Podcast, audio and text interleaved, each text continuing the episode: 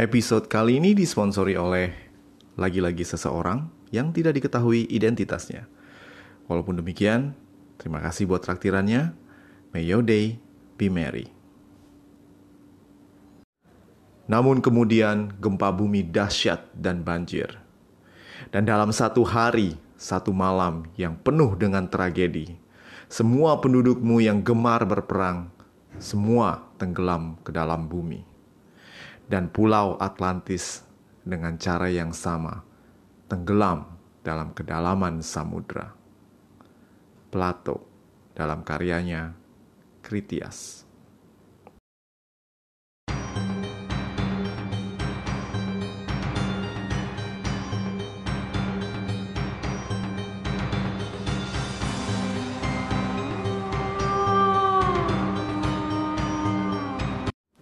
Halo Santoyer sekalian, jangan bingung dan jangan heran jika kali ini saya tidak melanjutkan cerita tentang Theseus.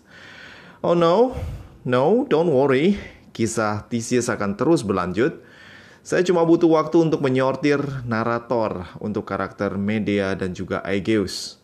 Buat Santoyers yang kepengen eksis di podcast ini sambil ngebantuin gue, silakan kirim sampel suaranya untuk memerankan tokoh-tokoh yang gue sebutin tadi. Medea, dan juga Aegeus. Nah, hari ini gue lagi ada mood untuk sesuatu yang misterius. Gue pengen bawain sesuatu yang berhubungan dengan mitologi Yunani dan juga berhubungan dengan misteri yang terjadi di dunia ini, yaitu Atlantis. Alasannya ya karena gue random dan belakangan ini juga banyak email yang request gue buat ngebahas tentang Atlantis. Gue pikir ya boleh juga. Jadi semacam episode khusus di mitologi santuy. Dan perlu gue garis bawahi dulu, kalau gue bukan expert, tapi gue lebih banyak baca dan cari sumber-sumber yang yang menurut gue bisa dipercaya. Dan sumber-sumber dan materi yang gue ambil buat episode ini berasal dari sumber sejarah. Jadi bukan dari sumber metafisika atau ranah mistis. Jadi kalau lu nanya gue soal apa Atlantis itu tempat para dedemit atau alien? Iya, gua kagak tahu. Jujur gua kagak tahu. Oke, mari kita mulai. Jadi konon di suatu masa setelah pertempuran dengan para Titans, para dewa utama Zeus, Poseidon, dan juga Hades membagi wilayah kekuasaan mereka. Zeus mendapatkan langit, Poseidon seperti kita tahu dia mendapatkan laut, dan Hades mendapatkan alam maut yang dengan berat hati dia terima. Poseidon selain mendapatkan laut juga mendapatkan satu pulau besar yang dikatakan merupakan pulau yang paling kaya dan indah dan juga ada gunung di tengahnya. Konon tanah ini dikatakan paling subur dan juga banyak sumber mineral kayak emas, logam, berlian dan juga berbagai logam mulia lainnya. Jadi dia kaya banget nih pulau. Nah, di pulau ini hidup satu manusia pertama yang bernama Evenor. Evenor memiliki satu istri yang cantik bernama Leucippe. Dan bersama mereka memiliki seorang anak perempuan tunggal bernama Cleito. Nah, Cleito ini tumbuh menjadi seorang dara yang cantik, seksi, dan juga baik hati, seperti semua karakter yang ada di mitologi Yunani tapi kemudian mengalami nasib yang cukup malang karena orang tuanya kemudian meninggal dan dia hidup sendirian di pulau ini. Sepeninggal Evenor dan Leucippe, Cleito benar-benar kesepian. Namun, tidak lama kemudian, Poseidon yang sudah mengamati gadis yang beranjak dewasa ini, kemudian jatuh cinta padanya. Poseidon, you know, being Poseidon, melampiaskan nafsunya kepada Leto tanpa basa-basi seperti ombak birahi yang terus menggelora. Poseidon entah diterima atau tidak diterima kemudian berhubungan dengan Kleito. Namun tidak sembarangan, sang penguasa laut itu begitu mencintai Kleito dan berniat memberikan berkah kepada Kleito dan juga keturunannya. Poseidon kemudian menghujamkan trisulanya ke tanah dan mengakibatkan pulau yang tadinya merupakan dataran lapang sekarang menjadi dataran yang terbagi antara air dan daratan. ya macam lapisan air terus daratan selang-seling. Jadi lu bayangin aja kalau misalnya di tengahnya itu ada gunung yang tinggi, terus di sekitarnya tuh kemudian ada uh, semacam lingkaran air, terus daratan, terus lingkaran air lagi. Jadi uh, seperti ini. Mudah-mudahan ini bisa jadi kayak bayangan buat lu, mental image. Nah, Poseidon juga mengelilingi tempat tinggal Kleito dengan lembah agar Kleito itu aman dari you know gangguan atau mungkin dewa yang kepengen juga naksir dengan Kleito. Pulau ini juga jauh dari peradaban manusia lain dan Poseidon memberikan sumber air panas dan air dingin di pulau ini. Kesuburan pulau ini kemudian mendatangkan begitu banyak hasil bumi bagi Kleito dan keturunannya. Keturunannya? Dengan siapa? Tentu saja nama Poseidon sama siapa lagi. Jadi Poseidon dan Kleito kemudian memiliki 10 anak, 5 laki-laki dan 5 perempuan. Poseidon menamai putra tertuanya itu Atlas.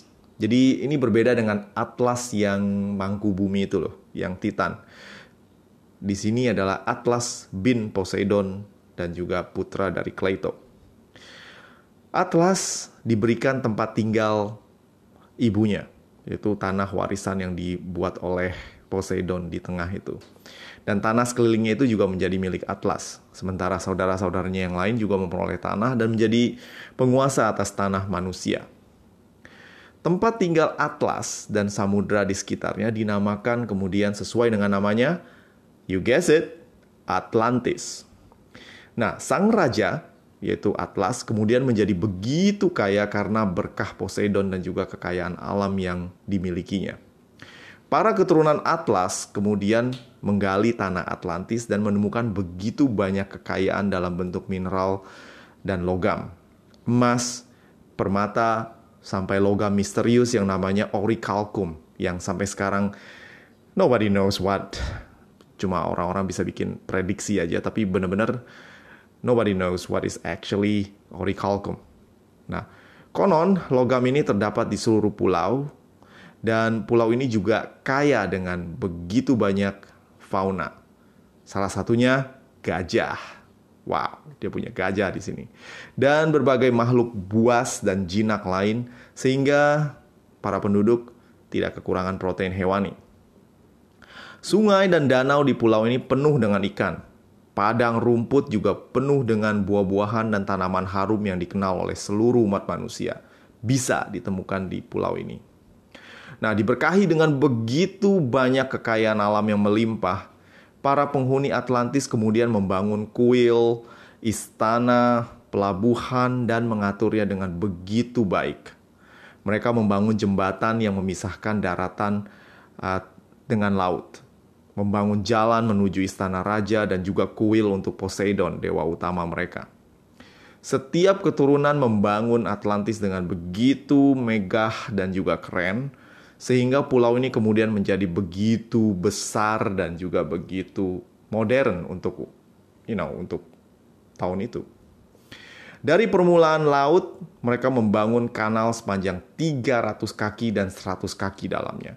Kanal ini kemudian menjadi terusan dari pelabuhan yang menghubungkan metropolis, yaitu pusat kota mereka dengan lautan lepas. Dan begitu banyak detail lain yang gue nggak bisa tuliskan di sini karena gue kalau gue tulisin semua podcast ini isinya cuma penjelasan tentang struktur dan bangunan yang ada di Atlantis. Nah, singkat cerita, penduduk Atlantis diberkahi dengan begitu banyak berkat dan juga sumber daya dan berkah dewata. Kemudian mereka jadi congkak, sok-sokan, dan juga berniat untuk melakukan suatu ekspansi. Mereka pengen banget menguasain daerah-daerah lain. Nah, Zeus, raja para dewa yang ngeliat perbuatan para penghuni Atlantis ini, kemudian marah dan berniat akan menghukum mereka. Yang gue bacain barusan adalah ringkasan dari tulisan Plato tentang Atlantis. Dari tulisannya yang berjudul Timaeus. Salah satu dari dua sumber otentik yang menuliskan tentang Atlantis. You guys know Plato, right? I mean, uh, Plato yang filsuf dan juga murid Socrates itu yang dia juga bi pernah bilang mensana in corpore sano dalam badan yang dalam tubuh yang kuat terdapat jiwa yang sehat atau semacam itu dah. Jadi Plato tuh menulis berbagai karya tentang filosofi dan juga pemerintahan. Plato itu demen banget kalau nulis tuh dengan gaya dialog. Jadi ceritanya dia tuh kayak ngobrol sama orang. Ya, bukan orang sembarangan, tapi dia juga ngobrol sama filsuf-filsuf gitu, orang-orang yang yang pinter dan terkenal pada zaman itu, termasuk Socrates. Jadi Socrates yang udah meninggal pun kadang-kadang suka dilibatkan dalam uh, dialog yang dia tulis. Jadi Plato tuh pada satu saat dia tuh nulis dialog yang berjudul Timaeus dan karya yang lain yang berjudul Critias. Nah, dua dialog ini menyebutkan tentang Atlantis dan Plato menyebutkan Atlantis sebagai contoh negara yang gagal sementara Athena adalah negara yang ideal. Ya iyalah. Kenapa? Soalnya tulisan dialog ini dibuat untuk dibacakan pada hari raya Panetanaik, ya, yaitu hari raya untuk menghormati Dewi Athena, sang pelindung dari kota Athena. Dalam karyanya yang berjudul Critias, Plato ini cerita kalau dia lagi ngobrol sama seorang filsuf yang namanya Critias. Dan Critias itu menceritakan sesuatu tentang Atlantis. Jadi ceritanya gini, Critias itu bilang kalau dia dengar cerita tentang uh, Atlantis yang terjadi sekitar 9000 tahun dari masa hidup mereka saat itu. Dan Kritias bilang, so gue dengar dari bokap gue nih, Kritias, namanya Kritias juga. Dan bokap gue dengarnya dari kakek gue, namanya Dropidas. Terus Dropidas dengar cerita tentang Atlantis itu dari Solon. Solon itu salah satu dari orang bijak yang hidup di zaman itu konon Solon itu waktu dia pergi ke Mesir dia dengar cerita ini dari uh, salah satu pendeta di Mesir ceritanya kayak gimana ya kayak gini nih jadi konon Atlantis itu terletak di satu samudra yang namanya juga sama Atlantis. Jadi pada waktu itu samudra ini bisa dilalui orang. Jadi Atlantis ini letaknya di seberang pilar Hercules atau yang mungkin sekarang lu bakal kenal dengan nama Selat Gibraltar.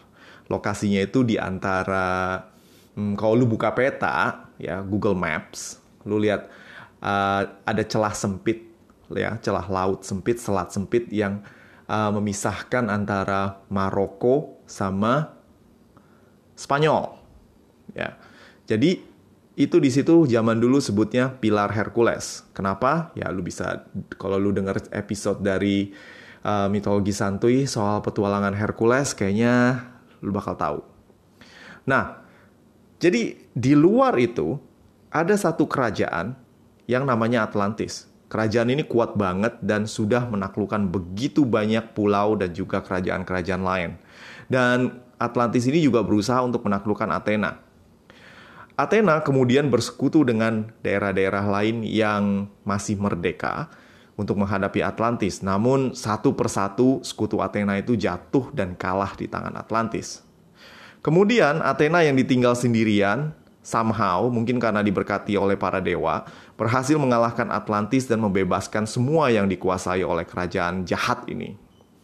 Nah, setelah itu yang terjadi adalah gempa bumi dan banjir besar yang kemudian menghantam Atlantis dalam waktu satu hari dan satu malam saja Atlantis kemudian tenggelam ke dasar laut. And the end. Yep, cerita selesai. Nah, demikianlah cerita tentang Atlantis yang berasal dari dialog Plato dengan Kritias. Itu dia. Itu doang, beneran. Jadi lu mesti tahu kalau misalnya sumber sejarah yang nulisin tentang Atlantis yang valid itu cuma dari Plato. Nggak ada sumber lain yang menuliskan tentang benua atau pulau yang tenggelam ini. Plato yang the first and probably the only primary source buat topik Atlantis ini. Dan nggak ada artefak, lokasi juga masih misterius, dan nggak ada sumber lain yang bisa dijadikan acuan tentang apa yang diceritakan oleh Plato. Jadi kalau sebagian besar, ya sebagian besar ahli sejarah dan filsafat menganggap Atlantis itu adalah suatu negara hayalan yang di diceritakan oleh Plato sebagai contoh negara yang gagal dan peringatan kepada penduduk Athena agar tidak mengikuti jejak dari para penduduk Atlantis. Jadi Plato ini memang suka pakai gaya bahasa alegori yaitu perumpamaan ya. Dia tuh suka banget pakai alegori dalam penulisannya. Jadi selain uh, Timaeus dan Critias ini, Plato juga suka nulis uh, hal-hal uh, lain yang berhubungan dengan uh, pengajaran. Salah satunya itu Allegory of the Cave. Jadi kalau lu orang ada pernah belajar filosofi atau filsafat, mungkin pernah dengar tentang Allegory of the Cave. Nah, Plato ini nulis tentang uh, orang-orang yang dirantai di dalam satu gua yang gelap, terus kemudian melihat perang, terang, sorry bukan perang. Alegori yang bertema penyingkapan pengetahuan ini digunakan oleh Plato untuk mempermudah pendengar untuk mengerti ajarannya dia. Maksudnya dia itu apa gitu loh. Tapi lucunya ketika dia, um, you know, menceritakan tentang Allegory of the Cave ini nggak ada orang yang nyari nyari di mana letak guanya tersebut. Tapi beda dengan Atlantis. Kenapa? Karena Atlantis ini dibuat oleh Plato itu dengan begitu detail. Ya, kalau lu baca, ya, lu bisa Google sumber dari uh, Plato ini, ya, karena dia bilangnya dia dengar dari Critias dan lain-lain. Entah dia itu ngarang ceritanya atau memang dia dengar atau mungkin dia cuma, you know, nulis fiksi. Tapi dia nulisnya tuh dengan benar-benar detail tentang keberadaan satu benua atau pulau yang gede dan kemudian dia jelasin tentang bagaimana sistem pemerintahan, bangunan dan lain-lain di sana. Sehingga orang tuh berpikir, hmm, mungkin gak sih kalau Atlantis ini beneran ada? Nah, beberapa filsuf dan penulis di abad ke-17 kayak Sir Francis Bacon, terus juga uh, Thomas More, itu menganggap kalau Plato itu dia lagi menuliskan Atlantis sebagai suatu utopia, yaitu suatu komunitas sempurna di mana everything works and there is no suffering. Baru kemudian di abad 19 mulai ada perspektif berbeda tentang Atlantis, yaitu Atlantis kemudian dianggap sebagai sejarah. Karena pada saat itu bangsa-bangsa Eropa sedang mengalami suatu kebangkitan dalam hal literatur dan mereka mulai menganggap kalau tulisan-tulisan di zaman dulu itu ada benarnya. Dan um, ada juga hal-hal yang dulu dikira itu mistis hal-hal yang nggak ada dan cuma mitos doang. Ternyata tuh beneran. Ternyata ada. Contohnya itu kota Troy. You know perang Troya itu loh yang uh, kuda kayu diselundupin ke dalam satu kota terus dikuasain sama orang-orang Yunani itu. Nah, dulu orang beranggapan kalau misalnya Troya itu cuma mitos. Allah itu mah cuma cerita aja. Itu orang-orang bikin dongeng aja, nggak mungkin beneran. Sampai satu orang arkeologis, uh, you know, amatiran, ya namanya uh, Hendrik Silliman, dan dia tuh berhasil menemukan kota Troya yang letaknya sekarang tuh di dekat kota Çanakkale di Turki. Gua sendiri belum pernah ke sana tapi maybe someday. Nah, jadi orang-orang tuh mulai berpikir, wah mungkin kalau misalnya Atlantis ini bener nih, beneran ada. Dan juga kemudian ada penemuan-penemuan lain, penemuan-penemuan di Amerika misalnya, di benua Amerika. Jadi banyak sekali orang-orang tuh menemukan suatu peradaban yang tua dan juga pandai untuk membangun suatu uh, peradaban. Bukti-buktinya itu kayak semacam uh, piramid yang lu tahu kalau misalnya di peradaban Maya dan lain-lain. Um, Aztec, semua itu memiliki suatu bangunan yang luar biasa. Yang orang-orang Eropa pada saat itu berpikir kalau kayaknya nggak mungkin deh orang-orang uh, you know orang-orang Native American pada bisa bikin beginian. Kayaknya nggak mungkin deh. Lalu kemudian mereka mulai mengembangkan satu konsep. Kalau tidak mungkin orang-orang yang kebudayaannya itu lebih rendah dari orang-orang Eropa. Ya agak sedikit rasis di sini. Mereka berpendapat kalau ah nggak mungkin ini. Nggak mungkin orang-orang uh, Amerika yang notabene belum maju ini bisa bikin peradaban seperti ini. Ini pasti dibantuin orang lain, dibantuin oleh uh, satu ras atau mungkin dibantuin oleh alien. Yes, we are going to talk about alien here. Jadi kemudian berkembanglah satu yang paham yang kita sebut dengan Mayanism. Nah, Mayanism ini salah satu dari kepercayaannya itu menganggapan kalau misalnya peradaban yang ada di Maya Aztec dan lain-lain itu sebenarnya memiliki satu uh, hubungan dengan Atlantis. Jadi mungkin mereka menganggap kalau sebenarnya bangunan ini ada hubungannya dengan Atlantis. Dan yang disalahkan, yang menjadi uh, biang kerok bagaimana bisa ada satu peradaban dengan begitu canggihnya adalah ancient alien. Jadi katanya ada um, makhluk yang lebih cerdas yang kebetulan juga menghuni Atlantis dan juga sama dengan uh, peradaban Maya, mereka dibangun oleh kebudayaan yang lebih canggih dan lebih intelek daripada manusia ini. Ini semua karena ego dari, you know, pemikiran orang-orang yang barat yang waktu itu mungkin berpikir kalau tidak mungkin mereka tuh bisa bikin hal-hal seperti ini. Nah, dari Mayanism, kemudian lahirlah hal-hal yang uh, lucu sebenarnya kalau menurut gue, yaitu pseudo history, pseudo science, sama pseudo arkeologi. Nah, ini semua ini adalah suatu bentuk-bentuk cabang ilmu yang tiba-tiba muncul untuk memverifikasi teori-teori Mayanism ini. Jadi mereka ada yang bilang kalau misalnya um, piramida dan juga bangunan-bangunan Atlantis ini sebenarnya bisa dibuktikan dengan adanya suatu struktur dan macam-macam. Tapi ketika uh, dicoba untuk dibuktikan secara ilmiah mereka ini nggak bisa, tapi mereka tetap percaya gitu aja.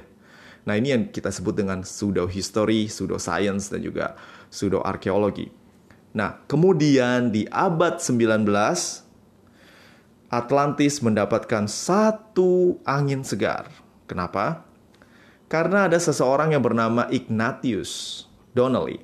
Dia menulis suatu buku atau penelitian tentang Atlantis yang judulnya Atlantis The Antediluvian World. Nah, menurut Ignatius Donnelly, Atlantis itu sebenarnya adalah Taman Eden. Ya, Taman Eden yang ada di Bible itu. Jadi dia itu beranggapan kalau misalnya Taman Eden ini sebenarnya adalah Atlantis. Gua nggak tahu bagaimana dia mengambil keputusan seperti itu. Tapi salah satu cara dia untuk menghubungkan antara Atlantis dengan Taman Eden adalah interpretasi mistis. Dia beranggapan kalau Atlantis dihancurkan karena memang dulunya itu merupakan tempat yang sempurna sehingga harus dihancurkan dulu itu Eden. Dan orang-orang yang uh, dia memverifikasi pendapatnya ini dengan cara orang-orang yang mempunyai kemampuan khusus yaitu kemampuan supranatural yang bisa ngelihat seperti ini. Nah, kalau udah seperti ini ya gue nyerah bro, gue nggak bisa ngomong tentang ranah mistis. Cuma gue memaparkan saja kalau ada beberapa pandangan tentang Atlantis seperti ini. Nah, setelah itu lahirlah apa yang kita sebut dengan Theosophists. Jadi ada seorang perempuan Rusia yang namanya Madame Helena Blavatsky.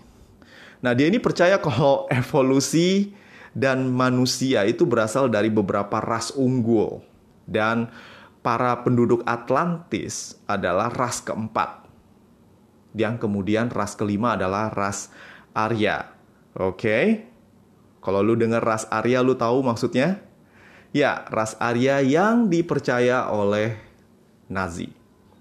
Jadi uh, teosofis ini uh, banyak banget pengaruhnya uh, buat penduduk di dunia waktu itu di Eropa, terutama di Jerman dan lain-lain. Salah satu dari orang yang uh, mendapatkan pengaruh dari Theosophists ini adalah Heinrich Himmler. You know Heinrich Himmler, salah satu dari petinggi Nazi yang percaya kalau sebenarnya orang-orang Jerman itu adalah keturunan dari ras Arya, satu ras yang mulia yang lebih uh, you know mulia dari ras-ras lain dan harus dijadikan sebagai suatu ras yang unggul Salah satunya juga, you know, penduduk Atlantis. I don't know bagaimana mereka mendapatkan ide seperti ini, tapi kemudian ya ide supremasi ras ini memang ujung-ujungnya berakibat buruk. Uh, ya, you know, persekusi dari bangsa Yahudi dan lain-lain. Kayaknya gue udah agak melenceng dari topik utama, cuma mari gue balik lagi. Nah, kenapa gue ceritain seperti itu? Karena um, ini ada satu perkembangan ya, ada suatu konsep pemikiran yang terus ber, berkembang dari uh, dari zaman Plato sampai sekarang ini. Jadi orang itu selalu tertarik tentang Atlantis. Dia jadi pengen tahu apa sih sebenarnya ini beneran ada apa enggak. Dan mereka menginterpretasinya itu beda-beda. Ada yang dari sisi uh, mistis, ada yang dari sisi sejarah, dan ada juga dari sisi-sisi yang lain ya, yang mungkin lebih kritis, yang menganggap kalau misalnya Plato itu hanya menulis cerita uh, alegori aja, nggak nggak benar-benar pengen uh, bikin satu sejarah gitu loh.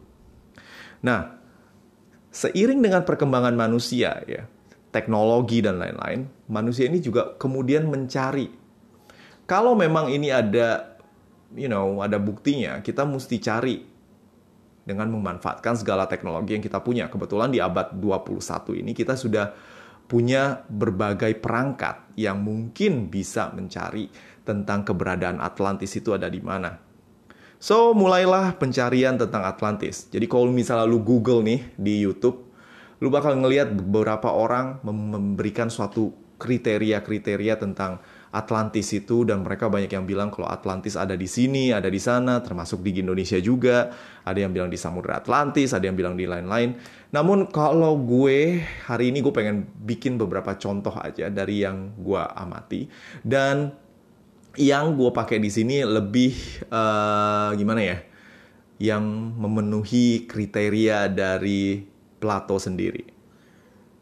Gue nggak berani kalau misalnya bilang kalau um, Atlantis itu sebenarnya letaknya ada di Indonesia dan lain-lain karena menurut gue gue nggak tahu Plato itu tahu apa enggak tentang keberadaan Indonesia saat itu. Jadi uh, jadi gini, kita lihat kebudayaan Atlantis yang diceritakan oleh uh, Plato ini adanya di tahun berapa ya.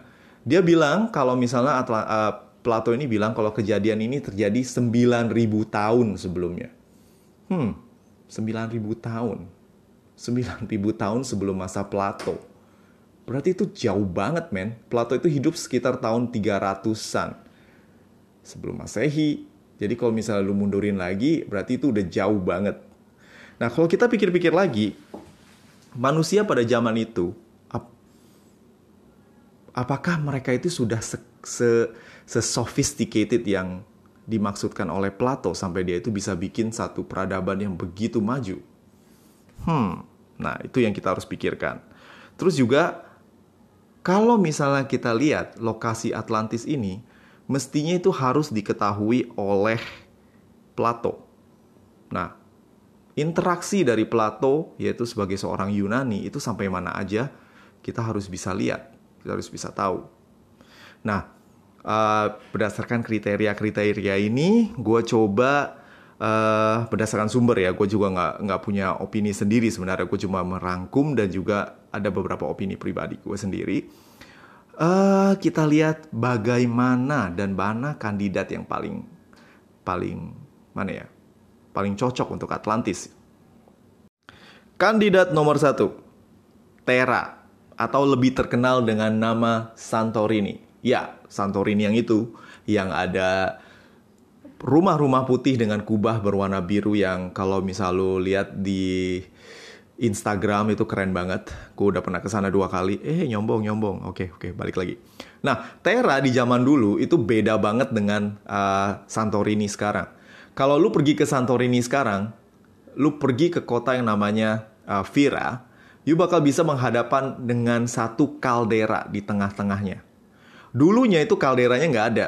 Dulunya itu di tengah-tengahnya adalah satu gunung api yang besar. Dan di sini, ya, gunung api ini kemudian meletus gede-gedean. Dan kalau kita lihat deskripsi Plato tentang Atlantis, dia bilang kalau di tengah dari uh, pulau ini itu ada gunung. Gunung Merapi dan juga menjelaskan tentang bagaimana uh, Atlantis kemudian tenggelam akibat satu gempa bumi dan juga satu letusan gunung yang dahsyat. Oke, okay, Terra seems to be uh, you know a good candidate for this. Coba kita lihat kriteria lainnya. Nah, di kota Akrotiri, yaitu salah satu reruntuhan dari kebudayaan uh, Minoan ya uh, kita ngomong Minoan ntar aja deh nah jadi di di di Santorini ini ada satu reruntuhan kota yang namanya itu Akrotiri di abad ke-19 kota ini ditemukan terkubur ya terkubur oleh uh, abu dan juga letusan dari gunung dan kota ini itu begitu canggih untuk masanya. Dia punya sistem pengairan yang bagus. Dia pakai pipa, bayangin, pipa tanah liat untuk uh, sanitasi dan juga untuk buang ee dan lain-lain. Dan dia juga punya toilet. Terus juga punya uh, banyak ukiran-ukiran dan juga banyak sekali hiasan-hiasan di tembok. Dan benar-benar keren banget. Gue sendiri pernah ke sana dan gue lihat memang ada runtuhan bangunan yang tingginya tuh sebenarnya tiga lantai dan bangunan-bangunan di sini itu uh, walaupun reruntuhan ya kalau misal lu bayangkan itu mirip banget dengan Pompei jadi benar-benar terkubur dan maju nah ini menandakan ya uh, kalau misalnya Akrotiri ini dulunya itu punya satu peradaban yang luar biasa maju dan juga kaya jadi uh, para arkeolog juga menemukan banyak banget uh, hal-hal yang menandakan kalau kota ini dulu sebenarnya adalah pusat dari perdagangan dan juga mereka punya satu kebiasaan yaitu uh, bermain dengan banteng. Oke, okay, nah ini ada hubungannya dengan Theseus nanti gue bakal ceritain di episode-episode selanjutnya. Jadi uh, kebudayaan Minoan ini punya satu uh, ritual. Jadi mereka itu suka banget bermain dengan uh, banteng. Jadi kayak semacam lompat banteng lah kayak gitu. Dan mereka ini juga adalah satu bangsa yang uh, mengandalkan pencariannya itu dari laut dan perdagangan.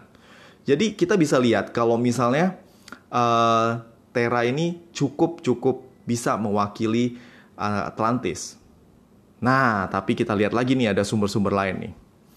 Konon uh, letusan dari uh, gunung yang ada di tengah Santorini itu atau Terra itu terjadi sekitar tahun 9000 um, hmm,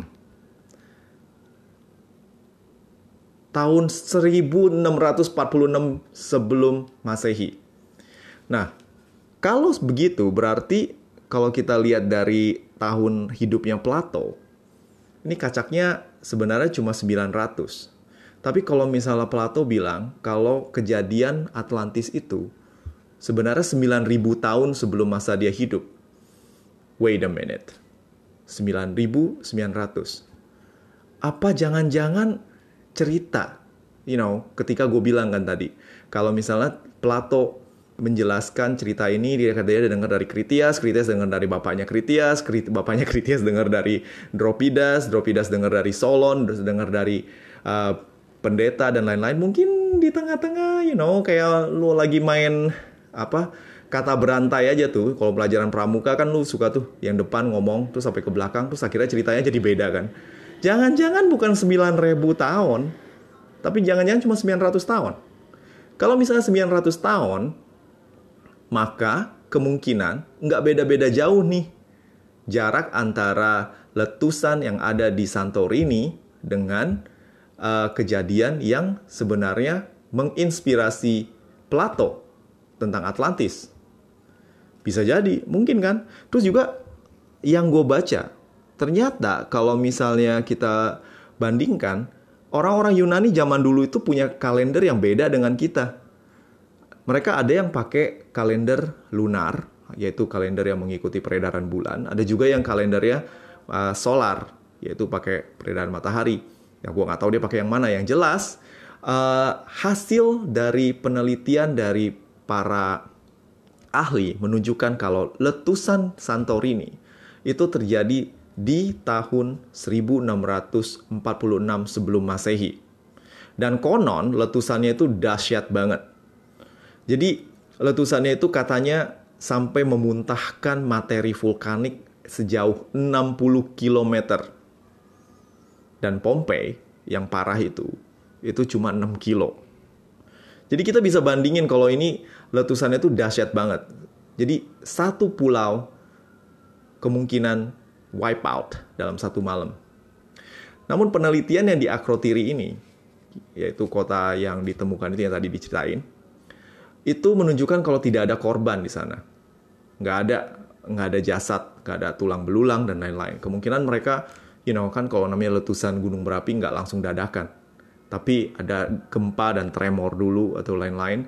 Dan kemungkinan penduduk dari Akrotiri ini berhasil melarikan diri ke pulau yang di dekatnya yaitu Tera. Eh sorry, bukan Tera, Kreta. Ya, Pulau Crete. Kalau bahasa Indonesia disebutnya Pulau Kreta.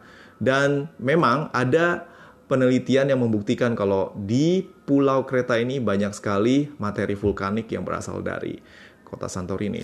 Hmm, dari Pulau Santorini. Mungkinkah ini kandidat yang paling cocok? Hmm, oke. Okay. Nah, selain ini ada juga kandidat kedua. Nah, kandidat kedua ini namanya Spartel Bank. Nah, Spartel Bank ini kalau dilihat dari lokasi memang benar-benar mewakili dari apa yang dikatakan Plato. Jadi kalau Plato tuh bilang kalau ini letaknya tuh deket dengan Selat Gibraltar atau Pilar Hercules. Dan Spartel Bank ini letaknya tuh deket sana. Dia ini Spartel Bank ini bentuknya tuh pulau-pulau kecil yang letaknya itu di bawah laut. Mereka sudah tenggelam lama.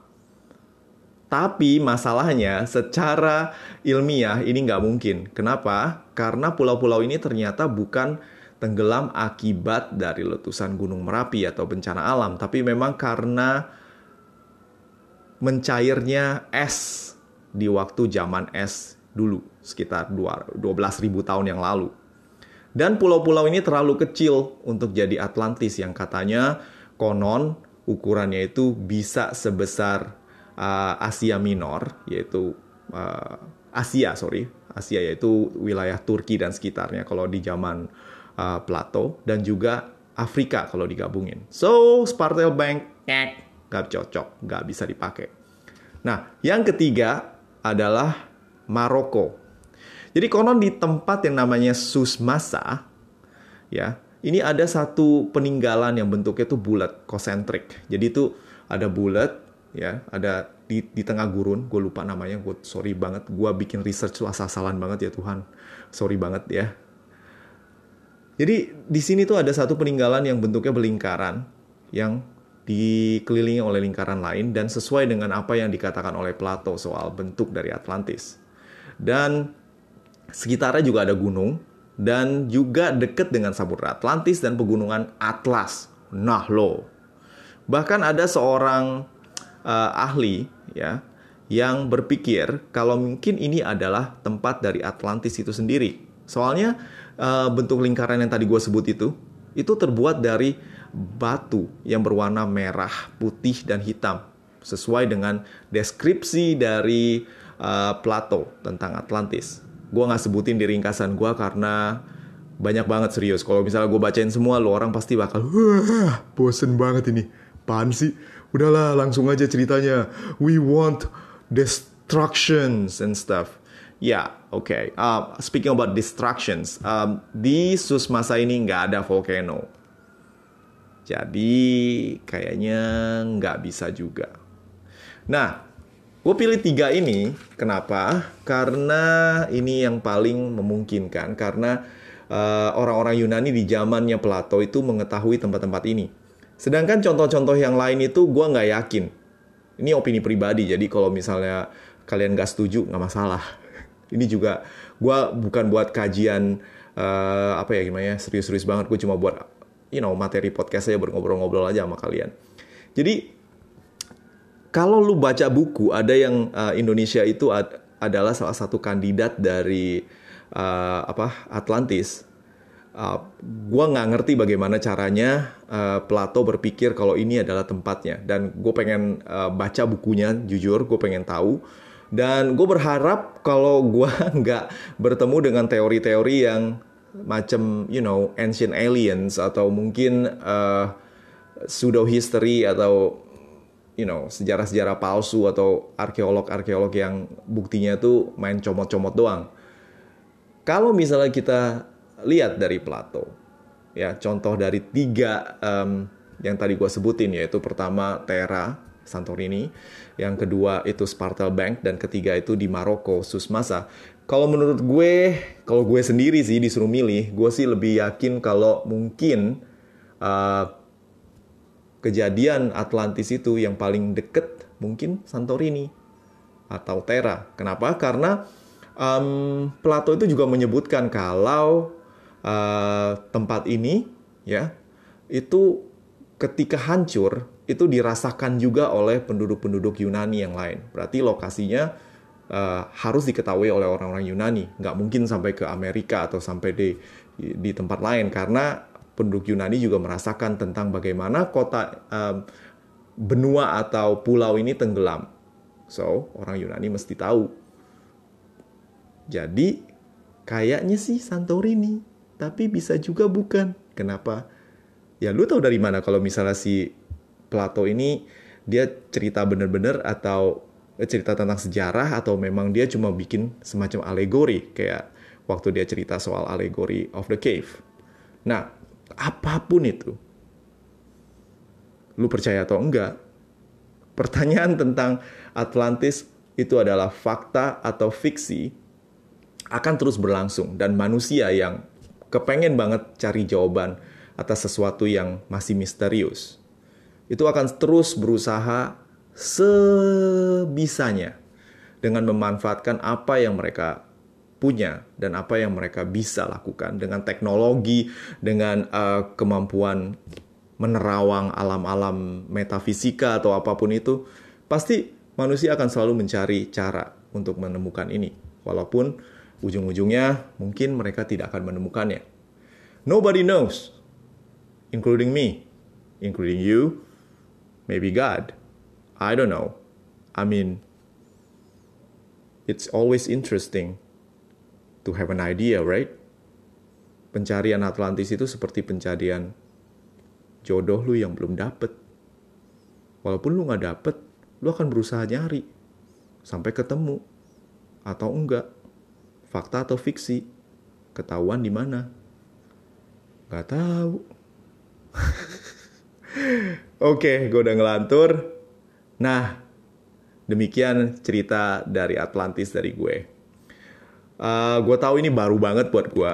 Dan kalau kalian suka, kasih tahu pendapat kalian tentang uh, episode khusus ini. Kalau enggak juga nggak apa-apa, cerita aja. Uh, siapa tahu gue bakal bisa jadi inspirasi buat uh, bikin-bikin uh, episode dari mitologi santuy di kemudian hari supaya lebih bagus lagi dan lebih uh, menghibur lagi. Don't worry, di kemudian uh, di uh, di episode berikutnya kita akan lanjutkan dengan cerita dari Theseus. Omong-omong, gue masih pengen cari bantuan nih. Aduh dong, ayo dong, yang cewek nih. Gue baru dapat dua atau tiga.